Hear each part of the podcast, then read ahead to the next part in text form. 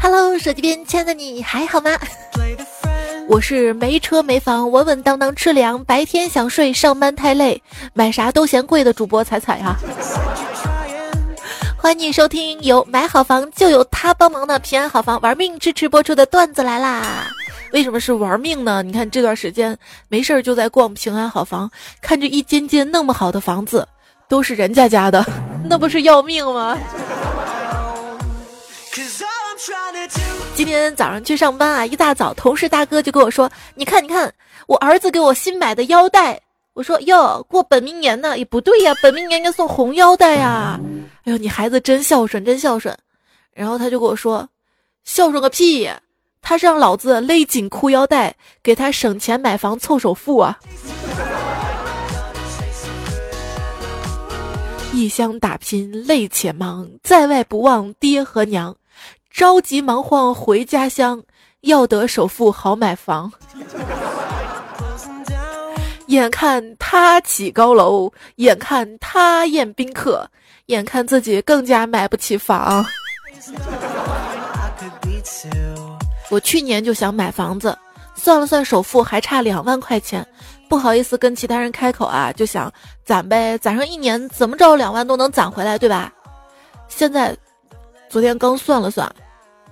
今年差二十万了，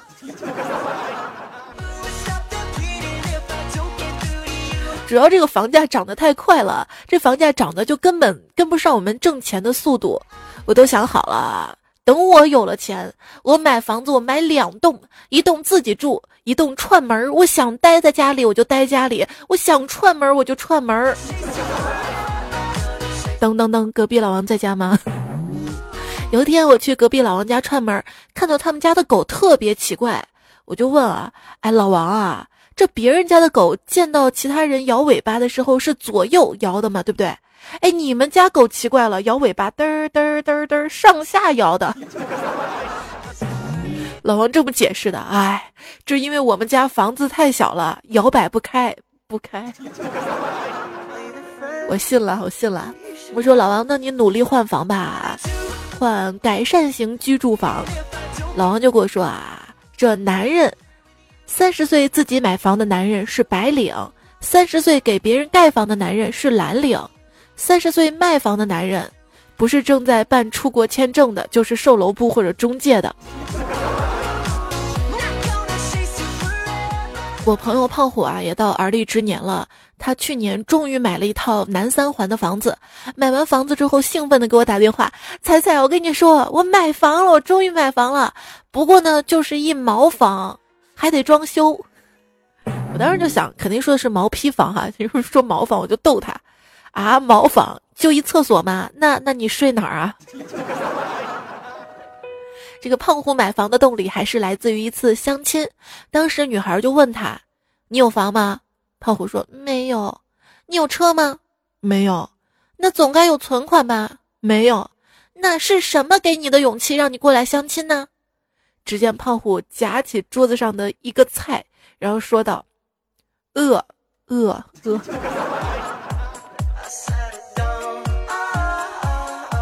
关于相亲，你有遇到什么奇葩呢？最近网上的一件热议的事情，一男子因为穿特步鞋相亲被拒。这件事情呢还有跟进啊，这个被拒的小伙是阿里巴巴的高级研发工程师。这事儿你怎么看啊？当时这个姑娘说是因为这个小伙子品味问题啊，穿这个鞋。我觉得你这是一竿子打倒了所有人啊！你看他是他是程序员，我觉得这个就不关品味的事情了呀。环境的影响，环境环境。通过一双鞋，你会发现，不同的牌子决定的不同的价位跟档次，所以你是什么牌子很重要。一双鞋在地摊卖不过是几十块钱。但是到了商场专卖店会涨到一百甚至几百几千，所以你待在什么地方很重要。一双鞋子少了一只是很不值钱的，所以你的另一半很重要啊。但是现实往往是你的另一半觉得你有房很重要。一男子跟女生说：“亲爱的，等我挣了钱，我就给你买房。”那那我要等到什么时候啊？我挣够了首付，咱就按揭贷款买。可是等你还完贷款，那房子也遗产了，那是给我买的吗？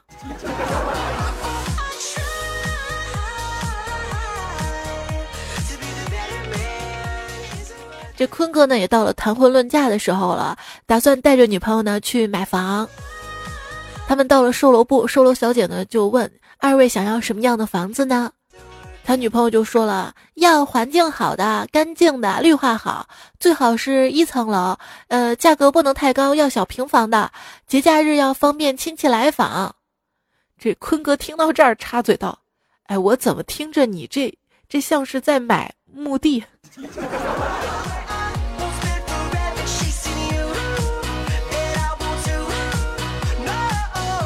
有一家房地产商为了推销他们的房子，打出了买房子送家具的广告。坤哥就买了一套新房，装饰之后呢，就准备去领家具。我说：“你们这儿不是说买房子送家具？家具呢？”啊，房产商就说了：“啊，你们的家具在哪儿啊？我帮你们送。”啊，买房子送家具是帮忙送啊。这两家房地产商掐起了架，一家买房就送 DNA 亲子鉴定。另一家买房就送私家侦探调查。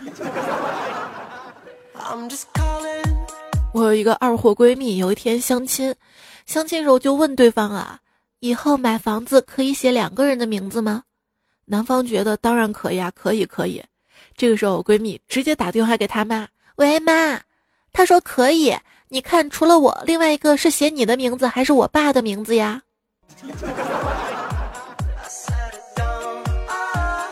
把我当什么人了？我喜欢你，并不是因为你有三百万的跑车跟五千万的豪宅，而是因为你有六个亿的存款呀！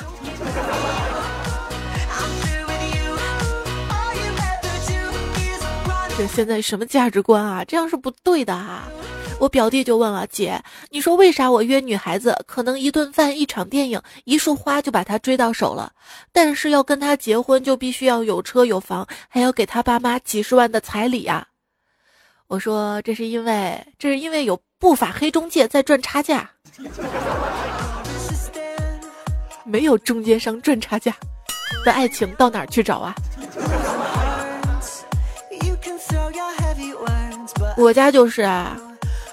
我妈就说：“我出嫁啊，不仅不要对方车房，而且会赔一套房子、一部车子、五十万现金。”我说：“妈，你疯了！”我妈说：“这种嫁祸于人的事情给太少，我良心上过不去啊。”是亲爸爸，妈妈，这是我新男朋友的照片。长得一般吧，身高也一般，家是哪儿的呀？家做什么的呀？买房没有车没？妈跟你讲啊，这很多事情不弄清楚，先别着急确定关系啊。妈，人家已经考上公务员了啊，什么时候带回家吃饭呢？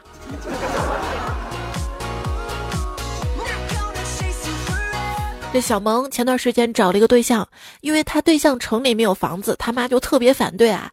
有一次，他跟他妈一起在电视机前看《西游记》的时候，白骨精害了那一家三口之后，他妈妈说：“闺女，你看，他们如果住在城里，也不会被白骨精害了呀。也不一定非得住城里啊。我告诉你啊，现在现在，尤其是大城市周边农村的房子最值钱。这房子上写什么字儿最值钱？拆呀！”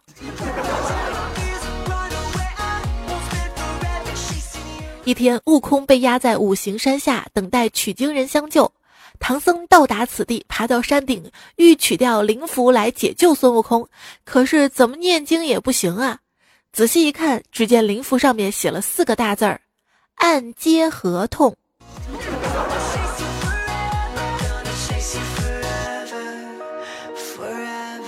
虞美人知买房，请点钢镚儿何时了？积蓄知多少？新盘据说又动工，房价不堪回首十年中。安家幻梦应犹在，只是心境改。问君能有几多愁？恰似贷款碰上烂尾楼啊！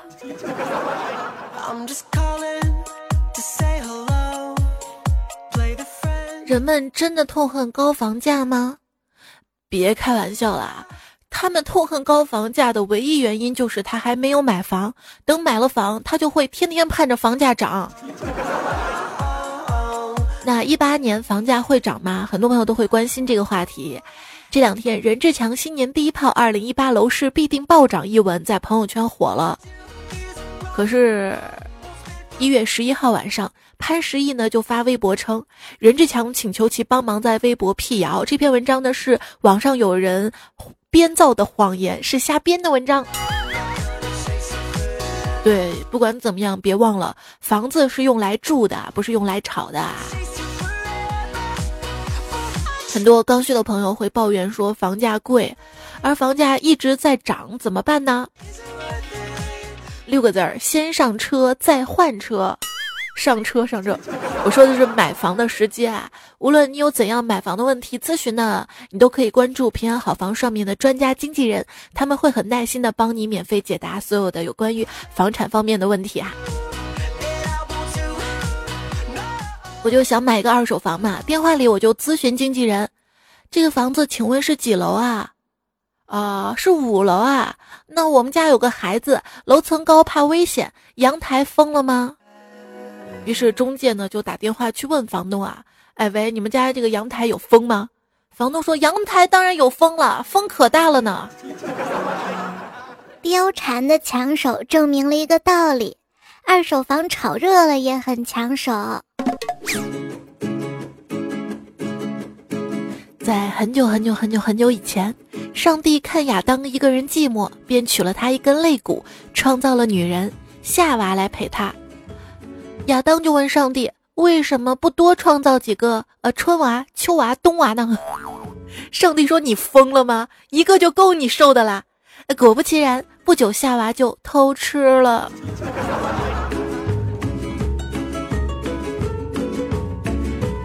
我们这边的神话故事呢是女娲造人，就有网友表示：“女娲实在是太变态了，她竟然创造出了变态。”女娲当年造人一定是泥巴不够用了，就用变态的变造了一些，所以就。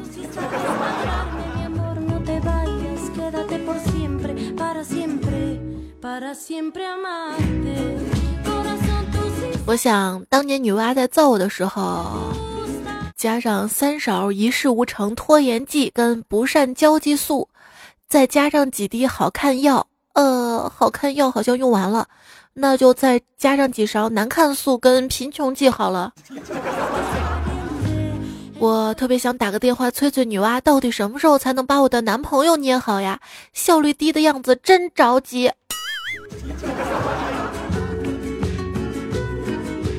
这世界上有很多很多神，我一个都得罪不起，于是我都相信了吧。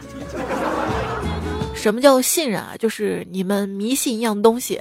既然流传了千年，那么肯定被验证过滤过了。而当时吧，直面这个东西又不好下定论的时候，古人却这么说的：“功过待后人定吧，让子孙后代批评错漏吧。”这份古今相互信任，简直是感天动地，有没有啊？愚公呢也是啊，他说：“我要让我的子子孙孙都来挖这两座大山啊！”愚公的这份心就感动了玉皇大帝，玉帝就说了啊。真可怜，菩萨，你去帮帮忙吧。于是菩萨施法赠送了愚公不孕不育。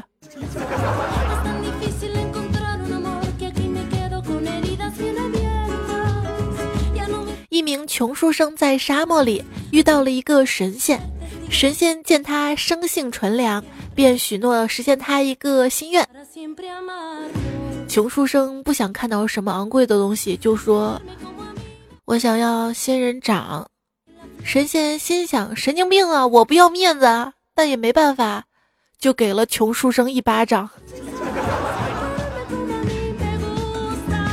仙人掌就是仙人的巴掌，那那仙人洞跟仙人球呢？神仙那里一定很渣吧？仙人球。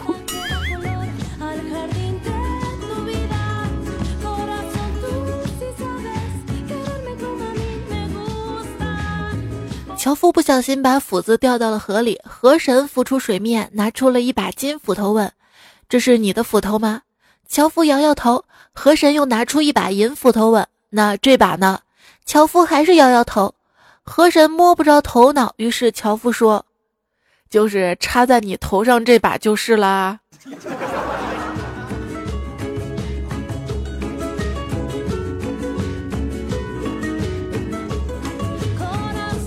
相传楚国有一个卖矛又卖盾的人，他先是夸耀自己的盾很坚固，任何东西都没有办法穿破它，然后他又自夸自己的矛很锐利，能把任何东西穿破。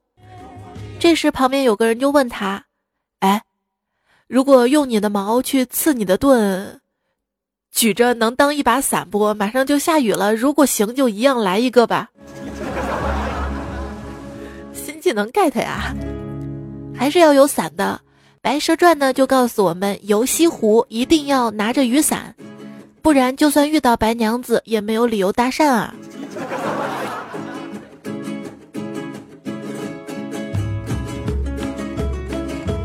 一天，白蛇跟青蛇被伤的现了原形，法海忙领许仙去看，只见一青一白两条巨蛇缠在了一起，法海就问：“你看到了什么呀？”许仙倒吸一口凉气，惊叹道：“哇，好大的一根葱啊！”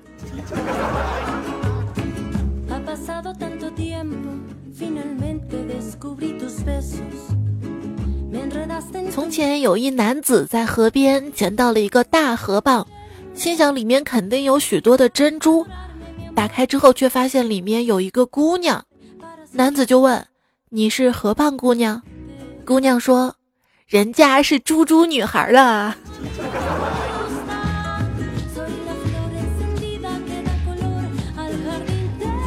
课堂上，老师讲一个传说，说从前啊，有一座山里住着妖狐，男性经过时，他会变成美女的样子；女性经过时，则变成帅哥。有一个僧人决定铲除这只妖狐，意外的是，僧人看到的妖狐是他原本的模样。这个故事告诉我们什么呀？同学回答道：“可是他是受控，受控。”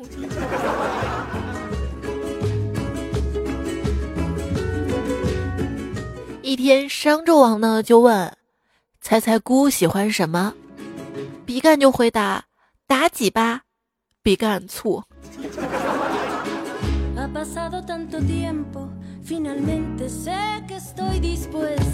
酒馆内，一名貌美的女子喝完茶后脸色大变，这茶有毒。说完便昏倒在地。旁边的书生见状，赶忙从袖中掏出解药让女子服下。女子良久才缓缓地睁开眼睛，感谢公子救命之恩，来日必将报答。送别女子之后，书生走进厨房，厨师问道：“怎么样了？”书生叹气说：“哎。”已经十个了，就是没有人说以身相许啊！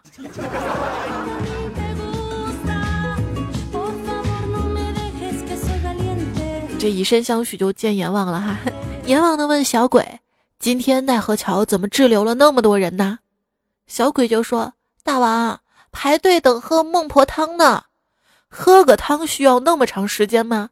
不需要。”可是这次新来的孟婆是一个广东人，煲汤需要好几个时辰呢。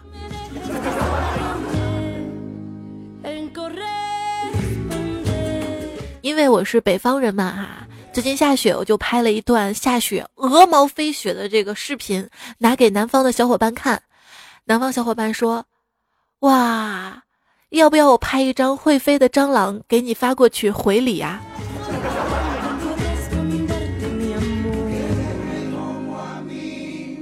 你是哪个城市的人呢？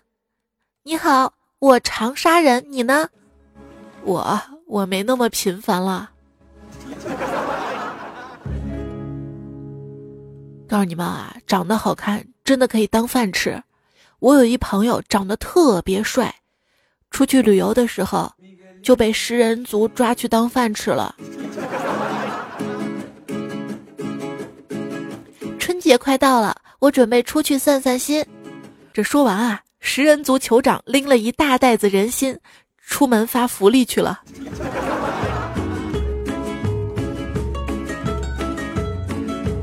有一天，食人族长生了一种病，医生就说啊，这个病吧是吃肉太多引起的，要多吃素啊。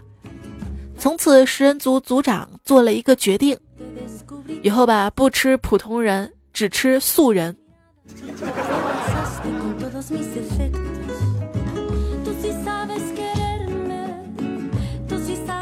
面对食人族还有僵尸末日，你会怎么做呢？你有没有想过，你如何才能引领一群孤独的幸存者，在被六十亿喜欢吃软乎乎的人脑的食肉动物统治的地球上继续的存活下去呢？这国外啊，就有专门针对丧尸啊、僵尸的课程，厉害了，厉害了！如果在东北被丧尸追，要往左跑，因为行尸走肉。对我这儿有个疑问啊，如果丧尸被吸血鬼咬了，那么丧尸会变成吸血鬼，还是吸血鬼会变成丧尸呢？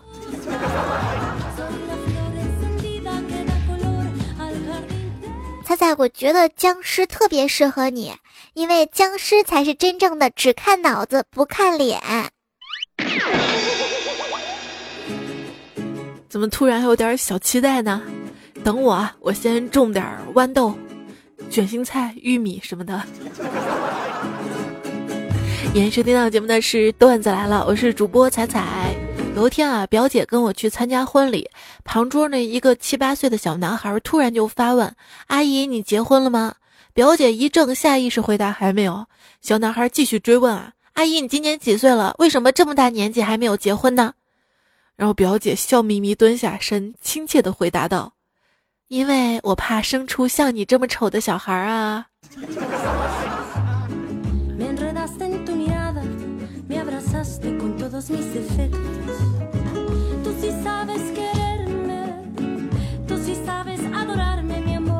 有一个我们玩的都特别好的朋友结婚啦，他呢就给胖虎打电话说：“哎。”胖虎啊，你得多准备点份子钱啊！我这次结婚为了你可是操碎了心呐。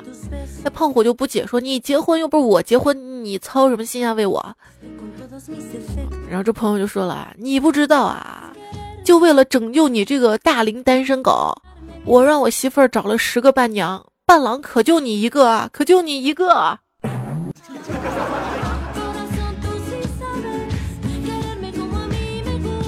教你一招如何泡到女神。首先，你得先有房，没房呢就请找我，我可以给你讲讲买房的流程，还可以介绍笋盘给你哦。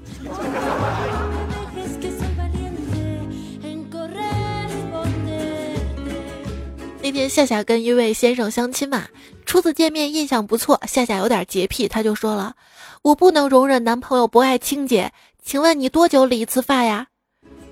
这对方啊就说：“这每天都理几十次吧？哟，你可真够爱干净的了。”不不，我是理发师啊。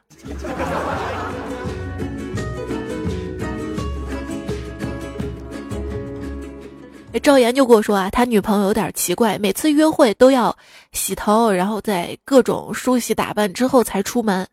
这赵岩每次等的就不耐烦了，就跟他女朋友说：“你呢，头就别洗了，化化妆弄弄得了。”他女朋友就不乐意了。我那是洗头吗？我那是洗脑，不洗脑我能跟你这个穷小子出去溜达吗？啊！赵阳恍然大悟说：“那你多洗一会儿吧，你不嫌麻烦了？不了，你脑袋进水才好嫁给我呀。”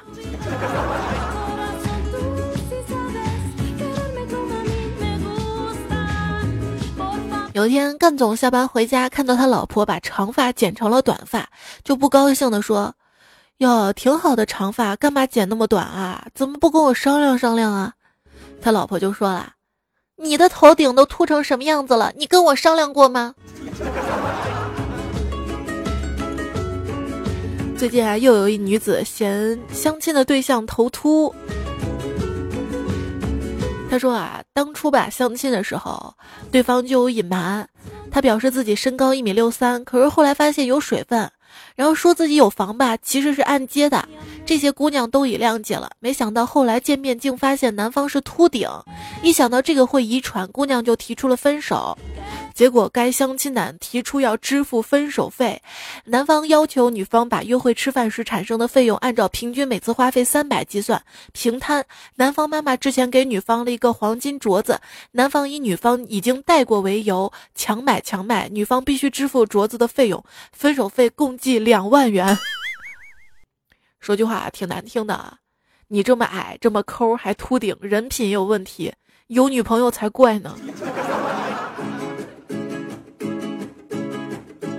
以前看电视，不向恶势力低头的角色会说：“你敢动我一根毫毛试试，我绝不放过你。”当时吧不太懂，随着年龄增长，我懂了其中的奥义。对于一个中年人来说，一根头发也是命啊。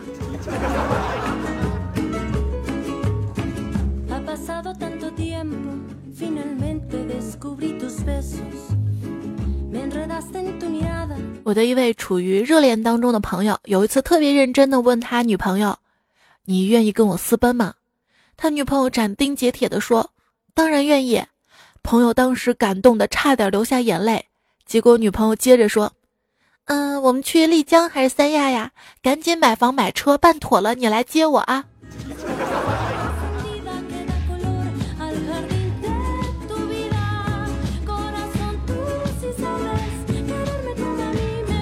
有天我妈去医院检查身体，医生就告诉她，一切正常，只是平时要多呼吸点新鲜空气，冬天呢要穿暖和一点。回到家，我爸问我妈说：“这医生说你什么呀？”我妈就说了：“啊，医生说了，我必须夏天到海边度假，冬天穿貂皮大衣。”呵，女人。段友最初留言说：“我海边别墅两栋，一辆劳斯莱斯限量版，两辆卡宴，一辆兰博基尼，一辆科迈罗，给别人发工资，只想跟彩彩交个朋友。”你说海边别墅我都不稀罕的。去年我去三亚玩嘛，在大东海街头走着，一位房产经纪人就拉住我买房不？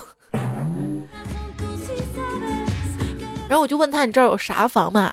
他说：“我给你推荐这个房子，非常靠近海岸，而且房子有一个妙处。”我说：“什么妙处啊？就是涨潮的时候是四层，退潮的时候五层。”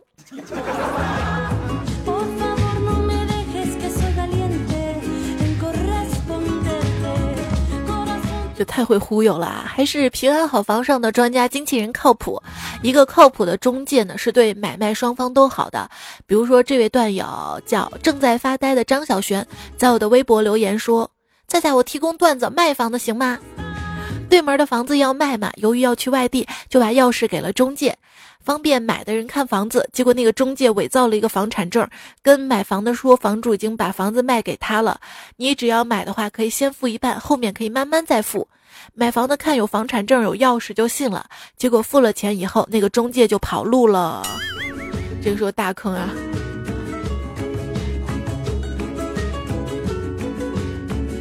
还有哪些买房的糗事呢？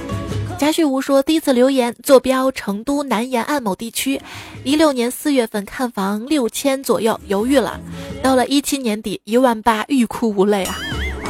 当然有开心的啊。凤凰香香说：拉仇恨来了，前年买了房，现在中介说直接翻倍了，房价哈哈买着了。死谷说：今天同老婆商量买房的事情，讨论怎么付每个月的按揭，老婆慷慨的说：你出三千，我出老千。”坑，懂土之鹏说，前些时候跟朋友去看房子，是公寓，其中一个朋友对公寓不太了解，就问售楼小姐：“你们公寓产权是多少年啊？”售楼小姐说：“公寓都是四十年的。”我那朋友一惊，继而来了一句：“买个房子不是一辈子的产权吗？”我们都笑了。蒲小福说。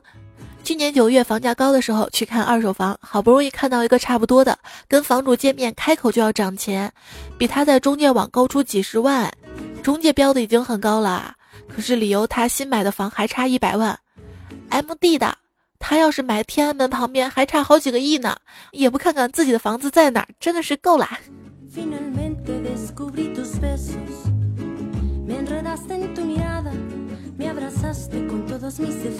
那现在房价高嘛，卖方市场没有办法。一直笑谈说：“我买的二手房，超高层住宅小区，物业也不错。结果搬进去发现，鼠哥神龙见首不见尾。对，高层居然有老鼠，你敢信吗？大深圳连老鼠都这么厉害。除了蟑螂厉害，老鼠也厉害，是吧？”上期节目我不是说了什么老鼠药、蟑螂药，巴拉那个吗？一晚上做梦全是老鼠、蟑螂的。不过你这件事儿告诉我们，买二手房呢还是要多考察考察，像老鼠这种采光啊，采光其实也蛮重要的啊。采光这种二手房比。比期房要靠谱一点。就我们这儿有个小区嘛，有几排的那个楼房，小区中间的位置，因为在小区中间嘛，就算是楼王，当初卖的很贵。而小区最靠南边的一排房子，因为靠近马路，所以很便宜。大家呢都想买中间的房子，因为买楼王嘛。但是买这个南边靠马路边就买的少，结果最后交房发现，中间的房子采光完全被遮挡住了，而南边的房子采光就特别好。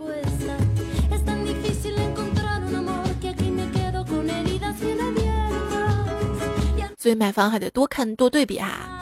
周小小雕说：“彩姐啊，我以前是经纪人啊，有一套房子，房东把钥匙放在我们店铺，我们就去勘察房子。肚子不舒服，就在那个厕所拉了好多，结果尴尬了，没水，满屋子的那个味道啊。于是我就去楼下买了几瓶矿泉水冲，结果因为太多了，厕所有点堵，然后我就想用铁棒子捅。”结果把下水道捅穿了，花了好几百呀！我想这应该是我拉过最贵的粑粑呀。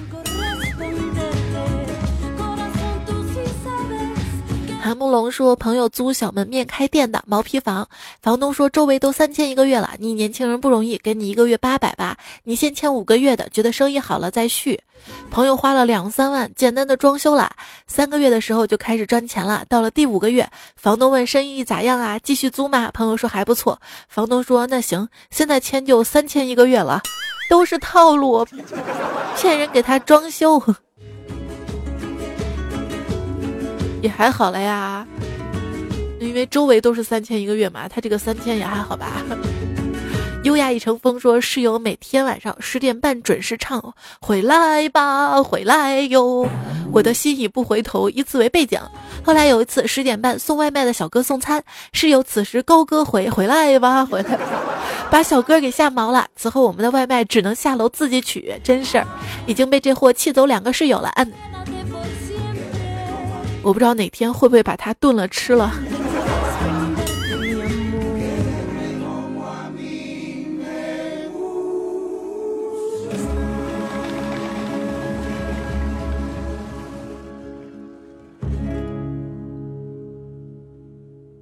买股买房一生白忙，剩俩钢镚儿，彩票来框。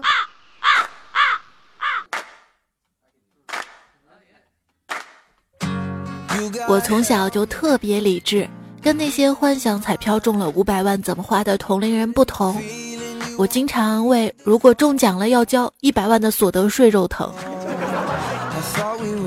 听说被陨石击中的概率比彩票中奖要小得多，那我还是选择概率大的吧。一位段友在上期节目留言说：“彩彩，你有没有发现一个问题？就是一些人老是问你有钱吗？你有车吗？你有房吗？可想想有钱不就行了吗？不一样的，不一样啊！这个钱在手里是会跌的，但是房子呢，至少它要保值的，你知道吧？而且而且不光要知道你有房在哪个位置啊，不光有车什么牌子呀。”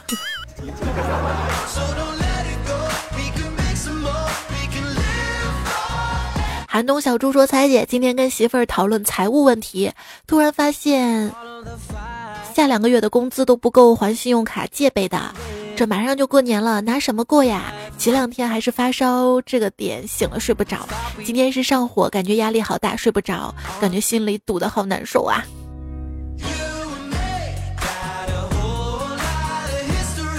这都是双十一惹的祸，你知道吗？双十一给我们。”花呗不是提额了吗？我发现这个月十号我还，额度都还还欠着呢。正所谓剁手一时爽，月月得算账。小黄说：“我有网贷逾期，说是上门催收，结果全是认识的，那就打牌呗。结果几个催狗钱输完了，还欠我的。送他们出门的时候，我只说了一句：利率百分之七十，到时候自己算呗。哈哈哈哈哈！打架打不赢我，打牌也打不赢我，笑死了。这是你欠钱赖账的理由吗？啊？希望是你编的段子啊。”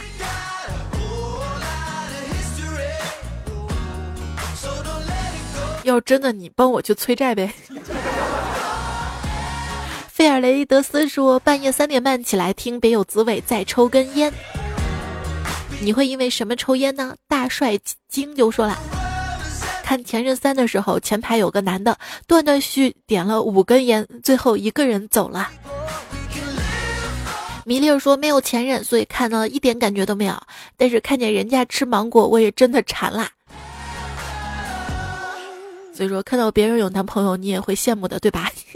诺九九说，为了看《前任三》更有感觉，我把现任变成前任了，哈哈哈！开玩笑。再见，你说男生是不是想分手都是冷战，逼女生主动提呢？反正我两个前任都一样的，每天听着最爱彩彩的声音，希望自己早日走出来吧。以后记得活得没心没肺就是了。也就是因为你掏心掏肺过，所以才没心没肺啊。就有一种人啊，他会渣到什么程度？他不会主动提分手，他会逼你，让你受不了，让你提，好像自己还很无辜，是个好人似的。改天我们做一期节目，就专门讲渣男渣女，好不好？宅中的八爪鱼说：“嗯，前两个月刚分手，结果认识了段子来了，跟彩彩你每天晚上都听着段子睡。今天晚上他突然给我打电话，尬聊了一会儿，现在弄得心里特别乱，睡不着啊。说明你还在乎着嘛？”回忆说：“彩姐呀，听你节目两年了吧？每天晚上睡觉前都会听，现在晚上睡不着就睡不着啦。希望彩姐多多更新，也要注意身体，祝彩越来越好。”附上自己写的一首诗：回忆往事恍如梦，梦醒时分泪沾上。莫念昔人故人长，转身落花满心伤啊。你这么有才华，一定会幸福的。耕耘者说，听到最后竟然哭了，总是想起那句：生命感到自己强大、没有威胁的时候，就会追求繁衍，让生命延续；生命感到威胁，就会封闭起来，追求永生，等待安全的时刻。封斌也送了我一首诗啊，谢谢啊。小声说：阴雨连绵，当然与被缠绵；大雪纷纷，当然与肉同存。哎。一看就是个肉段。旭刚说：“威海下大雪啦！这场雪是未婚青年检验对象的重要标准。街上扫雪的都是街镇干部，车顶没雪的家里都有车库。扫雪穿貂的父母至少开个小卖部。冲在前面身体好的，冬天都能光膀子穿内裤。”花儿对我笑说：“彩姐，我今天看了大鹏演的缝纫机乐队，看到里面一个音频主播，他叫甜甜，声音非常甜。看到他，我在想，彩彩你是不是也这样的？我，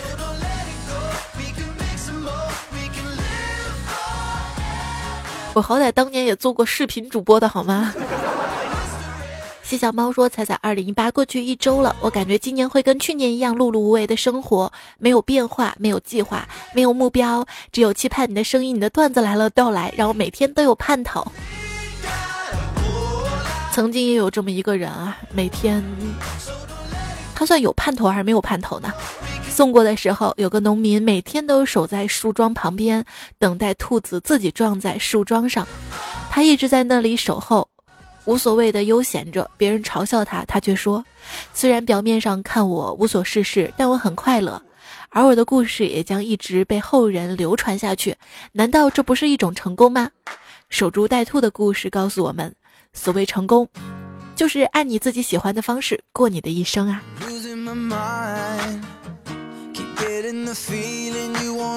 最近不是有一位十几岁的小姑娘啊？是零零后创业 CEO 啊，上了上了上了上了湖南卫视的那个《放学别走》的节目啊，火了。因为他痛批现在很多大人下班就玩农药，然后拿着手里那点工资哈，然后就网友炸锅说你凭什么批判别人的人生？这样是不对的哈。你管我下班干什么呢？我觉得我这样很快乐呀，对不对？每天工作那么忙，下班玩一会儿怎么了？对不对？想想我们的工作是为了更好的生活，但是到头来，却一直是牺牲生活去完成工作啊！如果你把目标设得足够的低，每一天都是富有成效的一天，那好吧。压力不是有人比你努力，而是比你牛几倍的人依然在努力。啊，这些人很牛啊！一九九八年，马化腾五个人凑了五十万创办了腾讯，没有买房。一九九九年，飘在广州的丁磊用五十万创办了网易，没买房。九九年，二十六岁陈天桥炒股赚了五十万元，创办了盛大，没买房。而你，有五十万吗？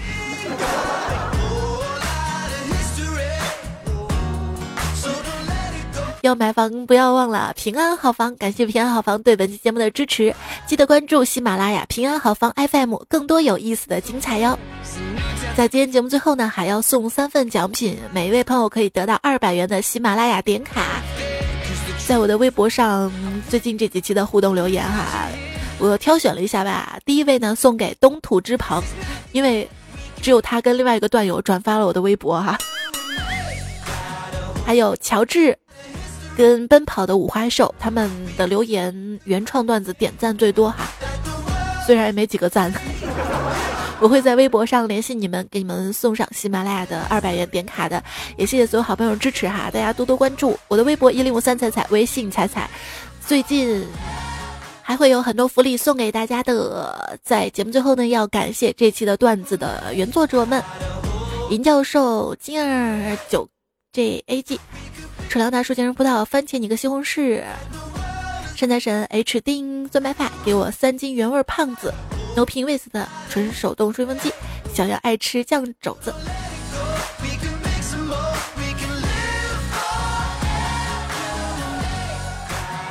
好啦伴随这首歌曲要结束今天节目了，感谢你的聆听守候。下期下期是段子来了，我们不见不散啦！